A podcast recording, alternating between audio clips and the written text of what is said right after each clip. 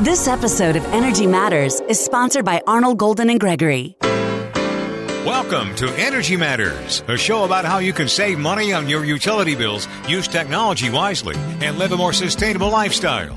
Here's your host, veteran energy regulator and clean energy expert, Commissioner Tim Echols. And thank you, Scott Slade. You're listening to Energy Matters, and we've got a great show for you today. We want to help you save money, use technology, and live a more sustainable life. I've got my co host in studio today, former Representative John Noel. John, you're just back from China. You went to Korea not too long ago. So, what's it like in China now? Where were you at, and what were you doing? Uh, I was in Shenzhen actually, and then took a, a trip up to Guangdong. We uh, I was really looking for uh, looking for the new technologies. Kind of like the United States, China really pioneers that stuff, and uh, unlike us, unfortunately, manufactures it. And uh, so I was over there looking for good manufacturers to build things. So, what product exactly are you working on? If you can tell us. Uh, mostly LED lighting, but I, I had a uh, I have a new innovation uh, to to go after uh, gas lights. So the idea, you know, you see these gas lights burning gas all the time in the middle of the day. Why can't we innovate on that? We got good solar technology now. We have excellent LED technology. We have the ability to sort of mimic the looks better. LED is so advanced in that regard. I've decided I want to build a gas fixture. So I met with some manufacturers over there who actually do that. There just aren't manufacturers in the U.S. that do it. Uh, and so hopefully we can come up with an innovative solution that cuts down on carbon emissions, saves people money. Later on in the show, I want to ask you about LED color and mm. And what consumers can do to make sure they're they're getting the right color. Color. Let me bring in a couple of other voices uh, in our studio today. Justin Brightharp uh, is here. He's going to be here in the la- later part of the show. I want to let him say hello, though. Works for CTE in Atlanta, and we'll talk more about that later in the second half hour of the show. Hey, Justin, how's it going? Good morning. Good. Yeah. How are you? Yeah, good. Thanks for coming over from Atlanta today, and we're looking forward to hearing about your great work with electric vehicles. Excited to be here. Yeah. And David Gattie, uh, Dr. David Gattie, we'll call you Dr. Dr. Gattie, I guess, the Associate professor of engineering at UGA. Um, my alma mater. Actually, I'm a triple dog. Did you know that, Dave? I was I, a triple dog. I knew it well. Yeah, I did. I did. So, uh, of course, none of my degrees really are any kind of hard science that that would help me really as a commissioner. One's in English, one's in nonprofit organizations. Phys ed. Uh, not phys ed. Oh, okay. Uh, I thought about doing the underwater basket weaving, but uh, but uh, I, I, then went with the Grady College and got a PR degree. But it does help to get elected. Uh, it apparently has for you. Yeah, it, it has. You're also the resident fellow for the Center of International Trade and Security. What's that about? Uh, that's a program. It was started probably about 20 or 30 years ago, Tim, and it's focused, it pretty much speaks for itself. It's a center that looks at international trade and security issues. And right now, as you can see, that we, particularly with regard to trade with countries like Russia and China and others like that, those are high level security issues. So that program started about 30 years ago. The fellow's name was Gary Bertsch, and it's been going real strong. It's made a lot of contributions in that space.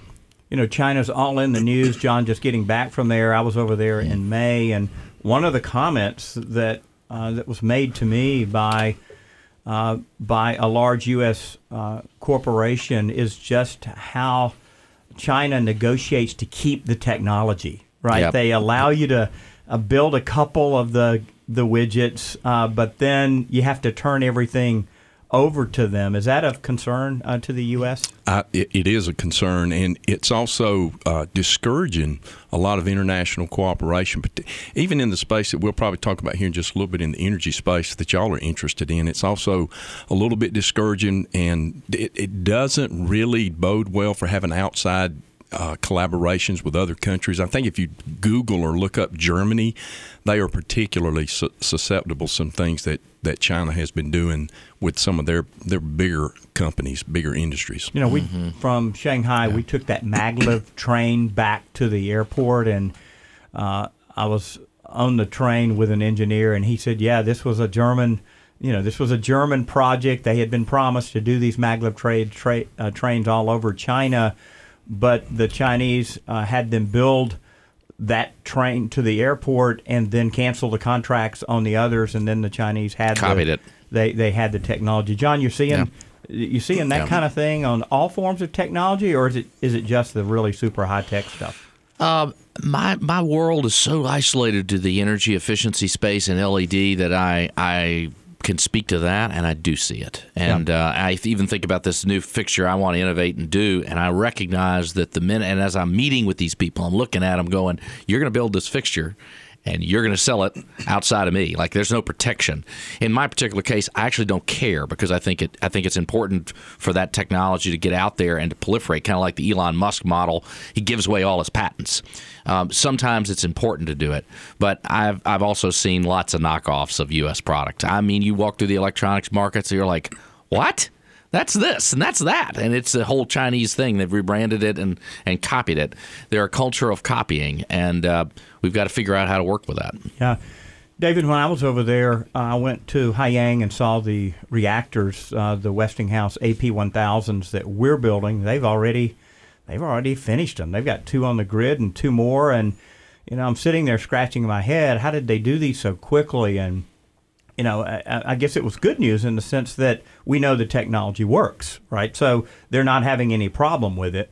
Uh, so that's good news, and it gave me hope that we can finish. But I was just a little discouraged that they were that they were so far ahead of us. Well, they have a kind of a push button economy over there, Tim. It's it's um, long down the road. We're hoping that their their norms and standards for safety and other things that we're most concerned about here that they're adhering to those things. But when you have a push button economy, everything's state owned like it is in China.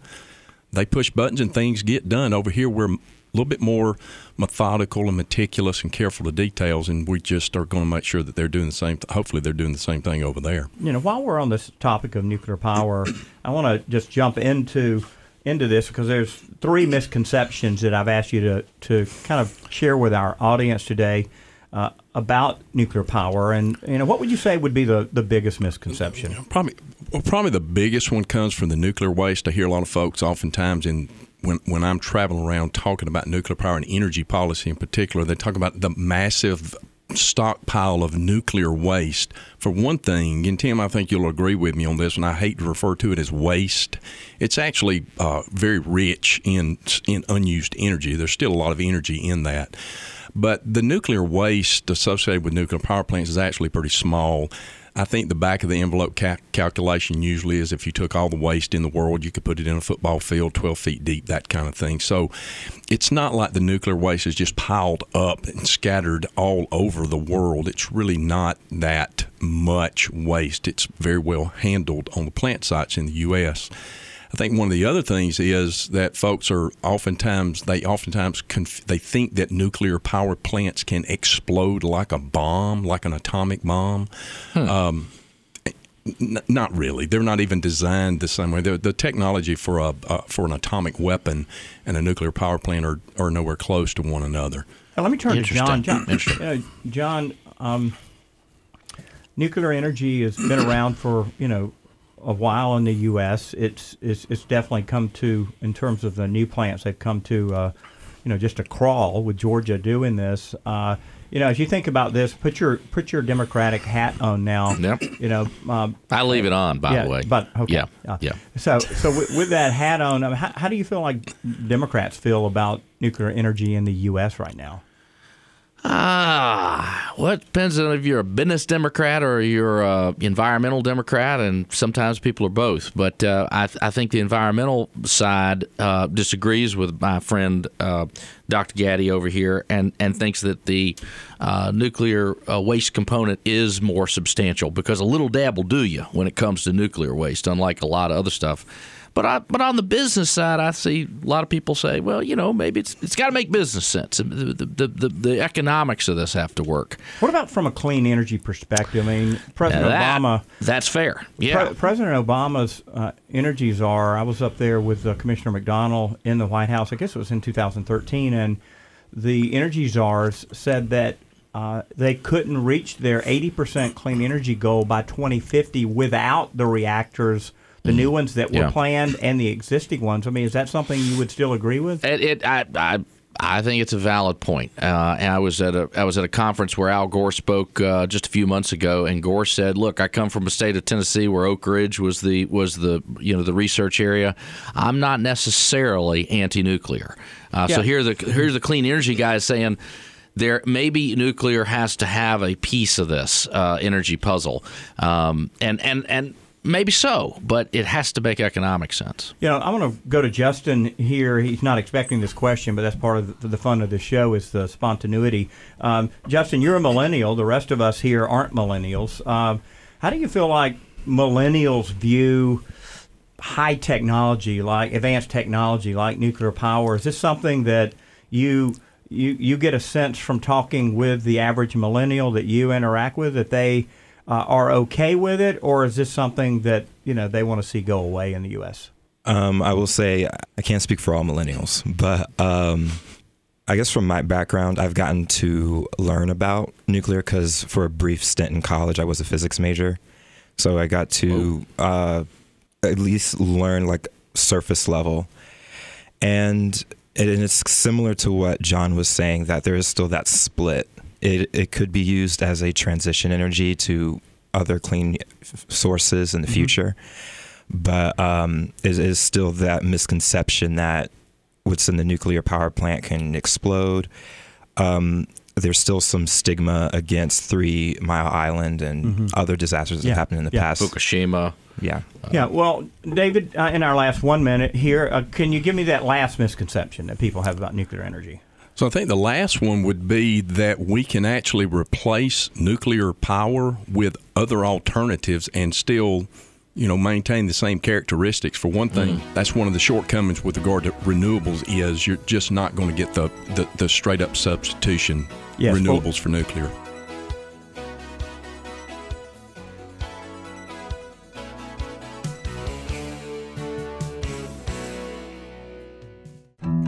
Gas South believes in the difference we can all make, like the difference in putting people first and showing that you care. For us, our difference is saving people money with our best rates and no deposit, and the difference we make in our community by taking care of our friends and neighbors and giving back 5% of our profits to help children in need. Learn more about what makes us different at gassouth.com. Gas South. The difference is good. Everyone has tough times in their life. By checking the Project Share box at the bottom of your utility bill, you can make life a little easier for your neighbors. Your one, two, or five dollar checkoff is matched by the utility and then used by the Salvation Army to help folks having a tough time paying their energy bills. It's that easy.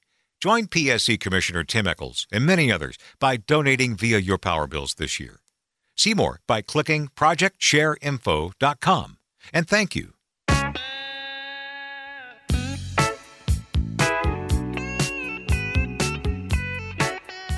Welcome back to Energy Matters. Support for this half hour of Energy Matters comes from the Georgia Solar Energy Association. Georgia Solar helps consumers decide how to access solar energy in a way that saves them money on their power bills and reduces their environmental footprint. They help them find skilled solar professionals they can trust and provide guides to evaluate solar options. See more at gasolar.org. Thank you, John, and thank you, Georgia Solar. David, you ended our last segment talking about renewables and nuclear power, and as I travel around the world, I'm hearing more people talk about marketing these two together. Can you tell us a little bit more about your thoughts on that? Yeah, Tim, it's a it's a good point. And actually, as I travel and talk about it, it's talked nuclear and renewables are talked about together really for bad and good reasons. The bad reasons is almost an either or. That is, it's one or the other. We either have to have renewables or we go with with nuclear. I think it's an and. We've got to have both. That is, we need to build out our renewable capacity, particularly here in Georgia on solar. But we're going to need a, a, base load energy resource to do that. To, to you know to stand up those intermittent resources until some kind of battery technology really steps up and can handle it. I don't want that base load to just be coal, and it's not going to be natural gas the natural partner for renewables long term is zero emission nuclear power base load, and it's 93% of annual capacity factor. They are natural partners. So it's good to hear that they're being talked about together. I just hope that we can get away from this unnecessary battle that we have pitted these two against each other.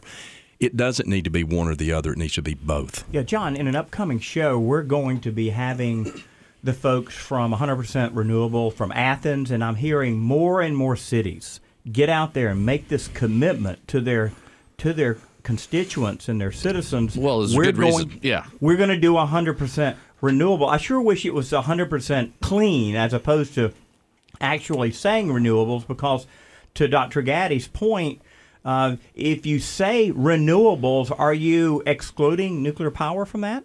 Most people would. Yes, that's true. Yeah. Uh, so uh, yeah, I feel like I feel like some of these cities are they're kind of painting themselves into a corner here, and I just wonder if they're going to be able to be able to you know fulfill these promises even with batteries. Uh, well, wow, where would he go? I mean, uh, uh, Off, some- off the rails, John. That's some is go. well off the rails is our current administration denying climate change exists and getting out of the Paris Accord, and that has what has drawn us and these other cities into just desperation moves to try and make an impact. It's like, well, our country isn't going to make an impact, so what happens? Corporate, corporate and business steps up. What happens? Cities, progressive cities, and cities that care, like Athens and Atlanta, step up.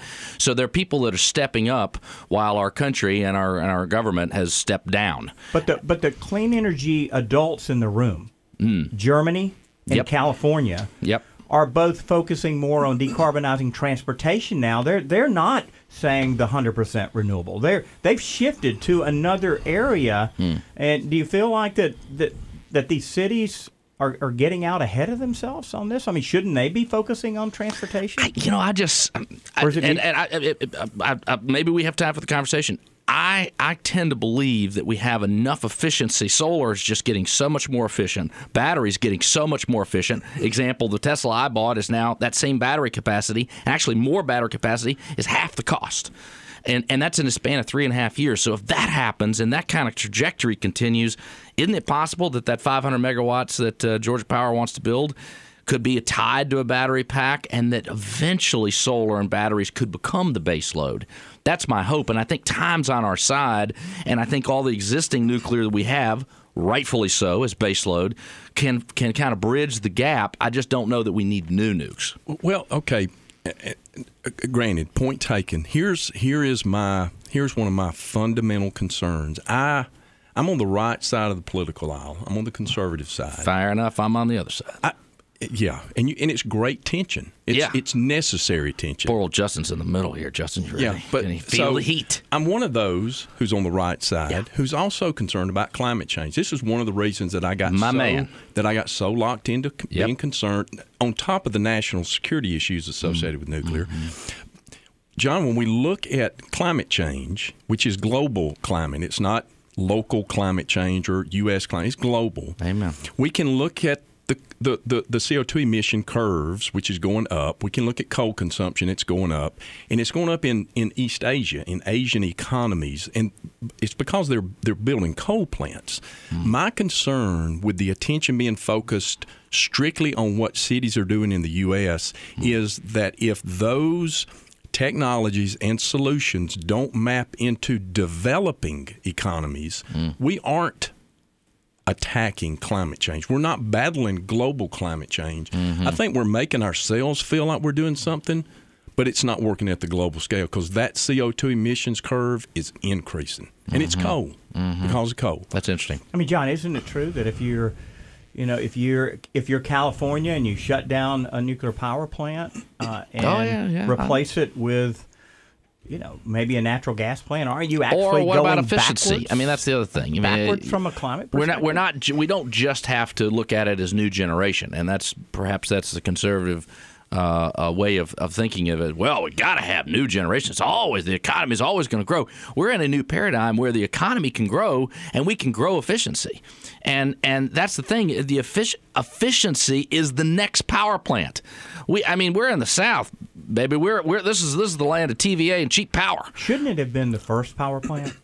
It should have been the first power plant. Yeah. It should have been. I mean, we get it backwards. We think we should do solar and then energy efficiency, but as we're going to hear, you know, from some other guests coming up in the second half hour of, of our show, energy efficiency should be job one for everybody No if you own question. a home. And, and- and everybody, the solar professionals tell you this. They want to sell solar in your house. They come to your house and say, wait a minute, you got a really 20 year old air conditioning system and you got no insulation upstairs and all this sort of stuff.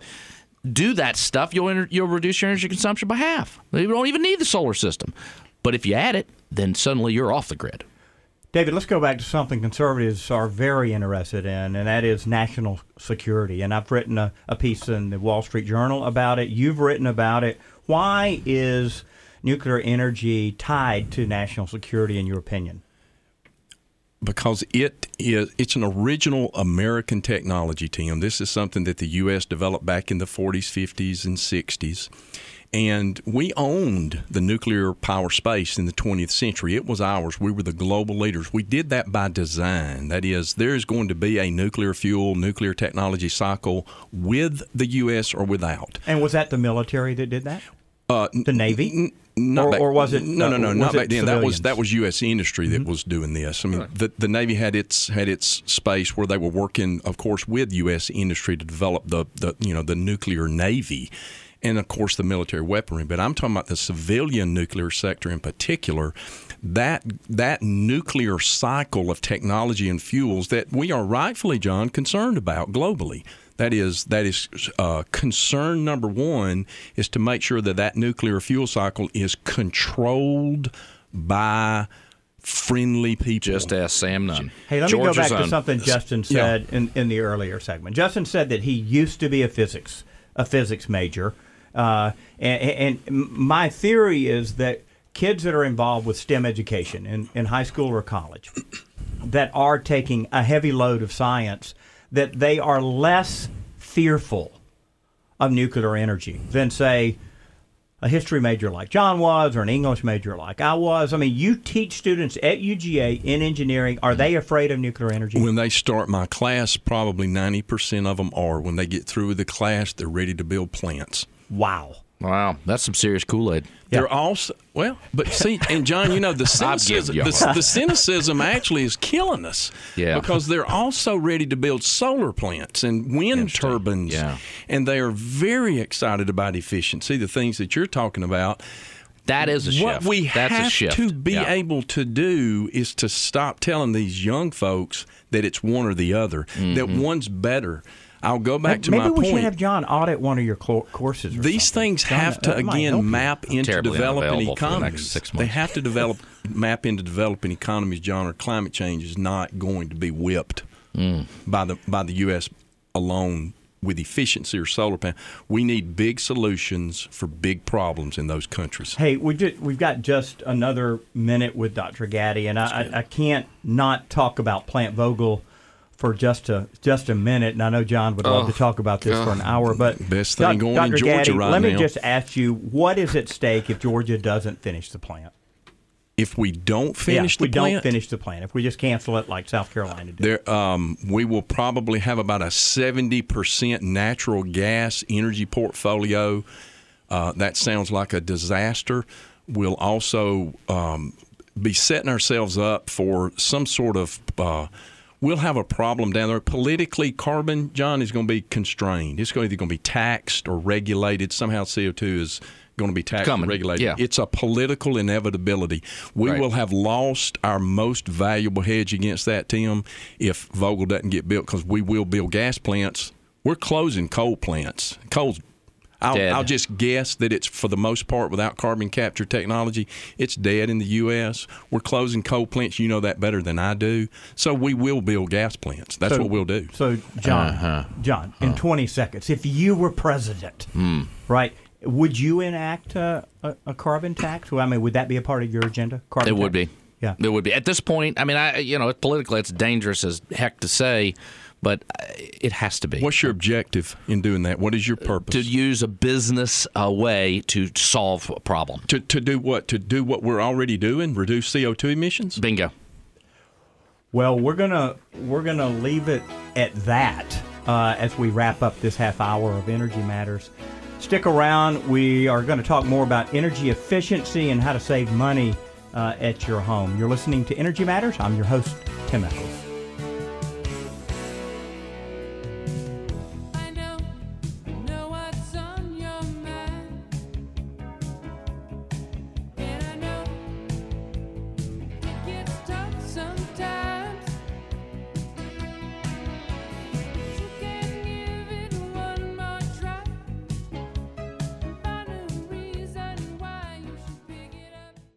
This episode of Energy Matters is sponsored by Georgia Solar Association.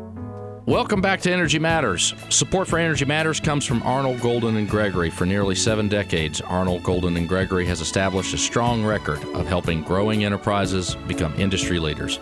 Today, their team of attorneys who practice in more than 25 areas of law continues to expand AGG's reputation for helping public and private companies successfully grow their businesses. AGG is committed to staying on the leading edge of new developments that affect clients, industries, and business strategies. They're ready to help a new generation of emerging companies achieve success.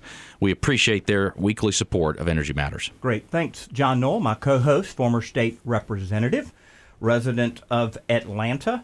In the studio with us uh, also is Justin Brightharp. He's the Associate Project Manager for the Center for Transportation and the Environment. Welcome back.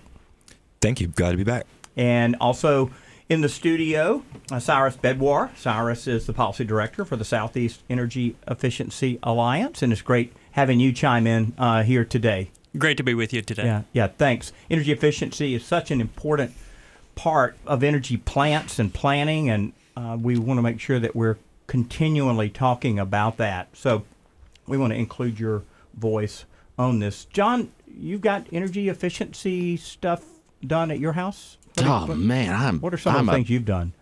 Well, what, you remember that the- soup Nazi stuff? I mean, the guy was really draconian on everything. I'm that guy. I'm the Nazi on energy efficiency. I normally don't like to say the word Nazi, like ever in any kind of context, but what does that mean, soup Nazi? it means uh, just somebody who's very uh, uh, certain and doctrinaire about things. Yeah, but I- you're not in any way supporting the Nazi agenda or anything. like No, that. I'm not. Uh, I uh, no, that's correct. I I I, I do not see uh, energy efficiency as something that I would uh, that I would miss an opportunity Yeah. to do. So you've got batteries. You got those Tesla batteries. Man, I I'm sitting here looking at the update right now. So sun's out in Atlanta.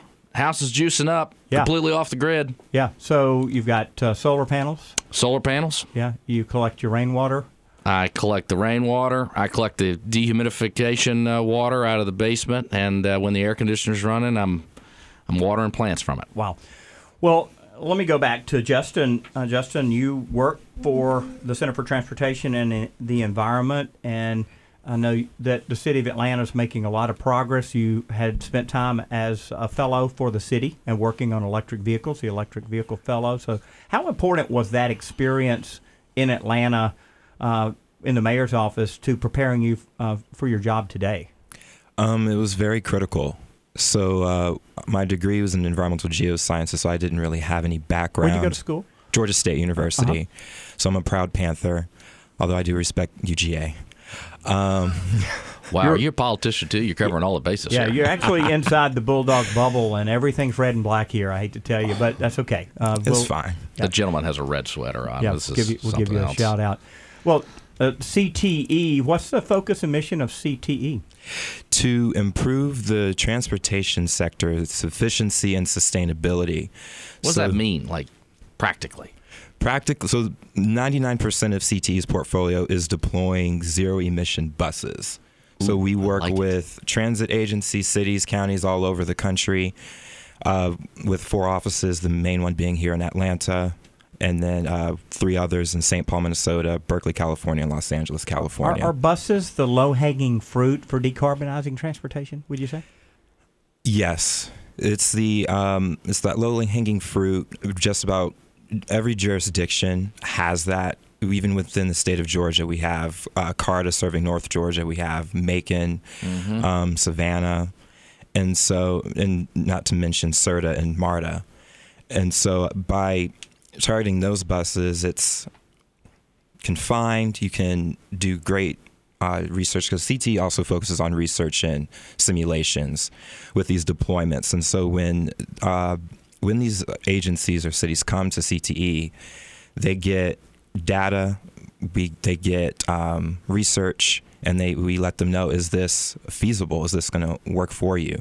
And we'll say yes or no depending on what the data finds. Yeah, I mean, MARTA's already converted all those buses to natural gas. Are y'all recommending that they that that Flip they 'em out of that. Uh, get Yeah. out of the natural gas, or wait till the license expires on the on the engines and then replace them, or what? What's the, what's the plan with MARTA? Good Don't- question. Don't Yeah. they have hundreds of buses? Well, right. I'm not sure if CT has a um, like a big active project with MARTA, but what we would do is we would work with MARTA to see what their current fleet is because I believe MARTA does have what 75% CNG, It's huge.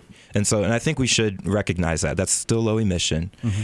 But um, what CT would do is look at the rest of the fleet, see how compared to the also high cost, as well. though. I mean, it's it's it's very cap capital intensive. Right, and I, and and it's a, you have to look at all the parameters.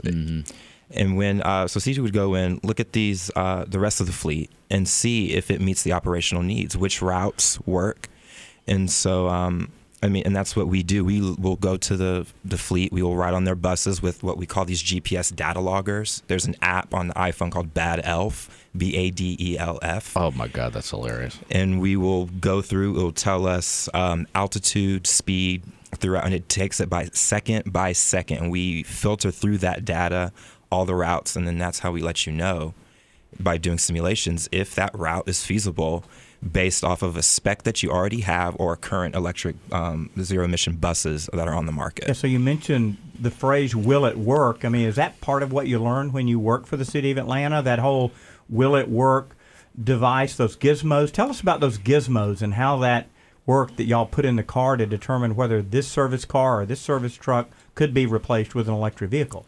Uh, so you're referring to um, so when I was at the city, when you're doing zero zero emission vehicles, you have to work really closely with your the electric utility. And so for the city of Atlanta, that's Georgia Power. Um, Georgia Power has a service, uh, Will It Work? And we also utilized um, a service through the Electrification Coalition, who funded my position at the city.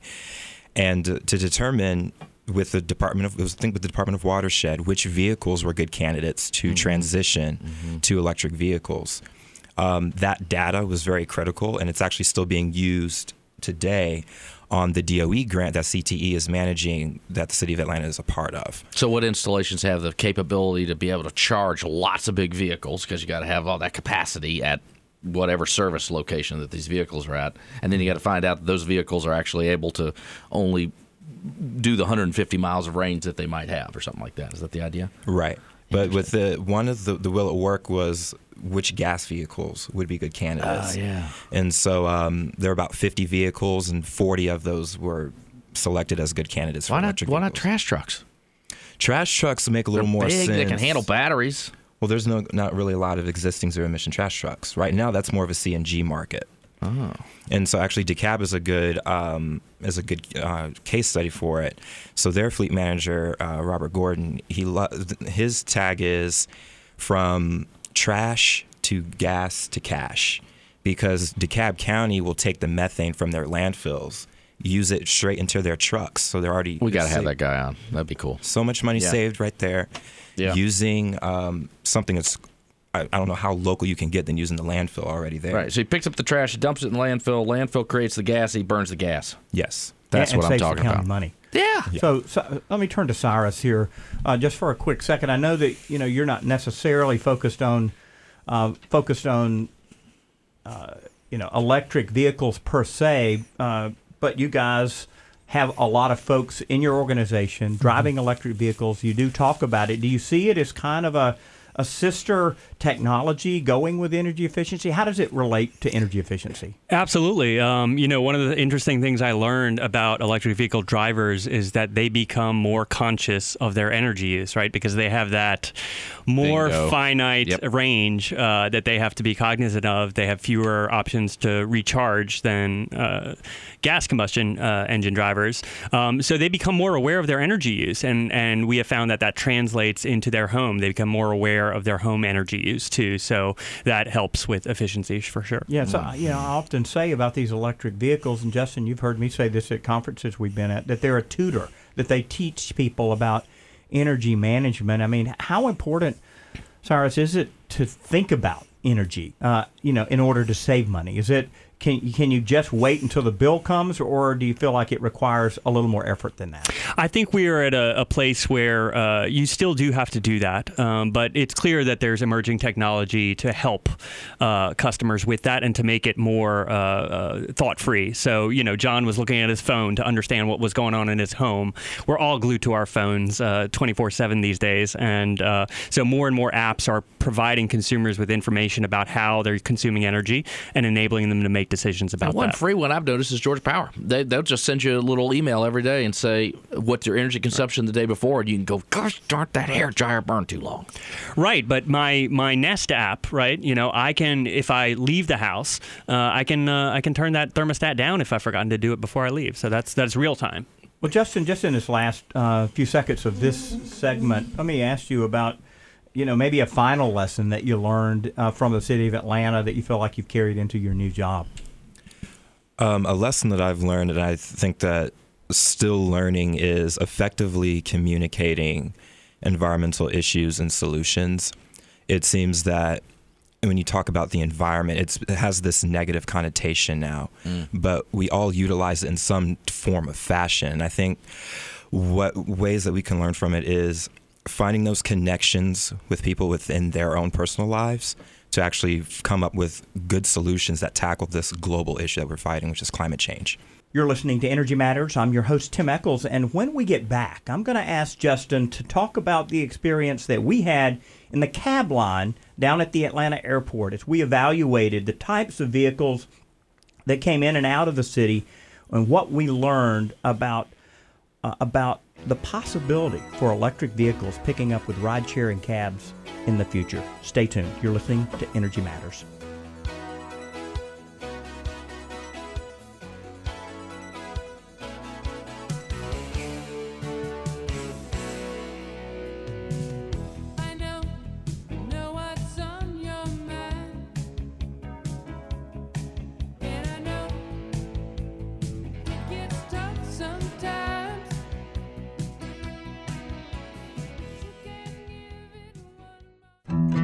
Gas South believes in the difference we can all make, like the difference in putting people first and showing that you care. For us, our difference is saving people money with our best rates and no deposit, and the difference we make in our community by taking care of our friends and neighbors and giving back 5% of our profits to help children in need. Learn more about what makes us different at gassouth.com. Gas South. The difference is good. Everyone has tough times in their life. By checking the Project Share box at the bottom of your utility bill, you can make life a little easier for your neighbors. Your one, two, or five dollar checkoff is matched by the utility and then used by the Salvation Army to help folks having a tough time paying their energy bills. It's that easy. Join PSC Commissioner Tim Echols and many others by donating via your power bills this year. See more by clicking projectshareinfo.com. And thank you.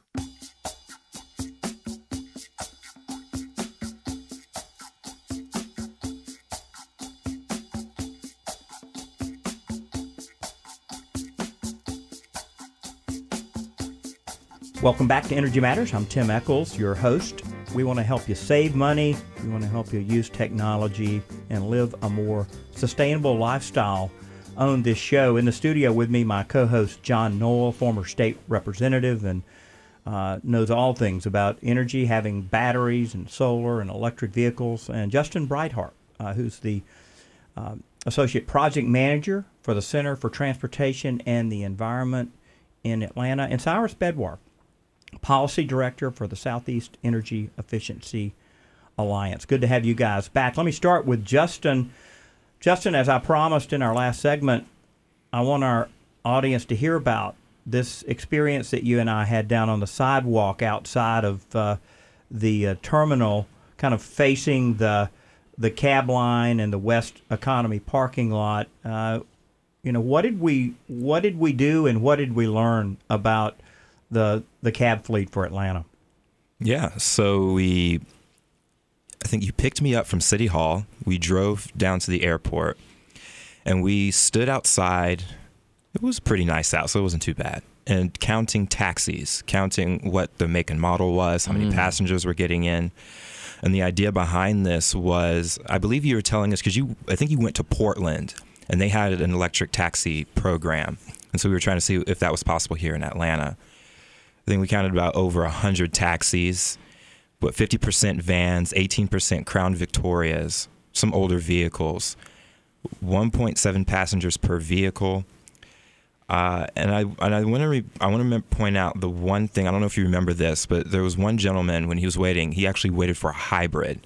I think it was a Toyota Prius that pulled up, so he actually went in the line. He and he waited till one came in. And out of those 115 vehicles, there were only three Priuses out of 115 vehicles, and actually it was it was uh, not only Portland but Seattle. Seattle City Council had changed their law and said that if you were picking up at the airport in a cab or a ride share, that it had to be at least a hybrid or better. And so, one of the things that I really want to accomplish, you know, as a leader, even though it's not in the PSC's jurisdiction, John, is to see this happen in Atlanta. You want to advocate Yeah. for, for good stuff. Yeah. So, Yeah.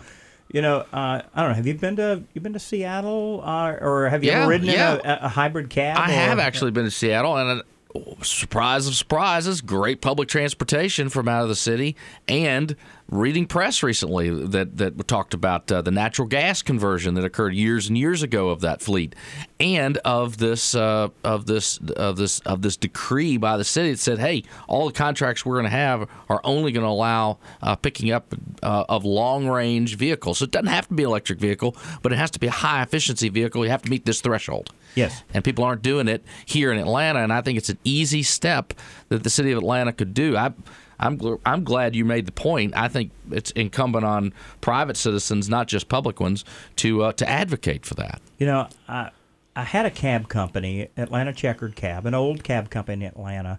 I was able to get two Nissan Leafs donated to them. They were 2012s.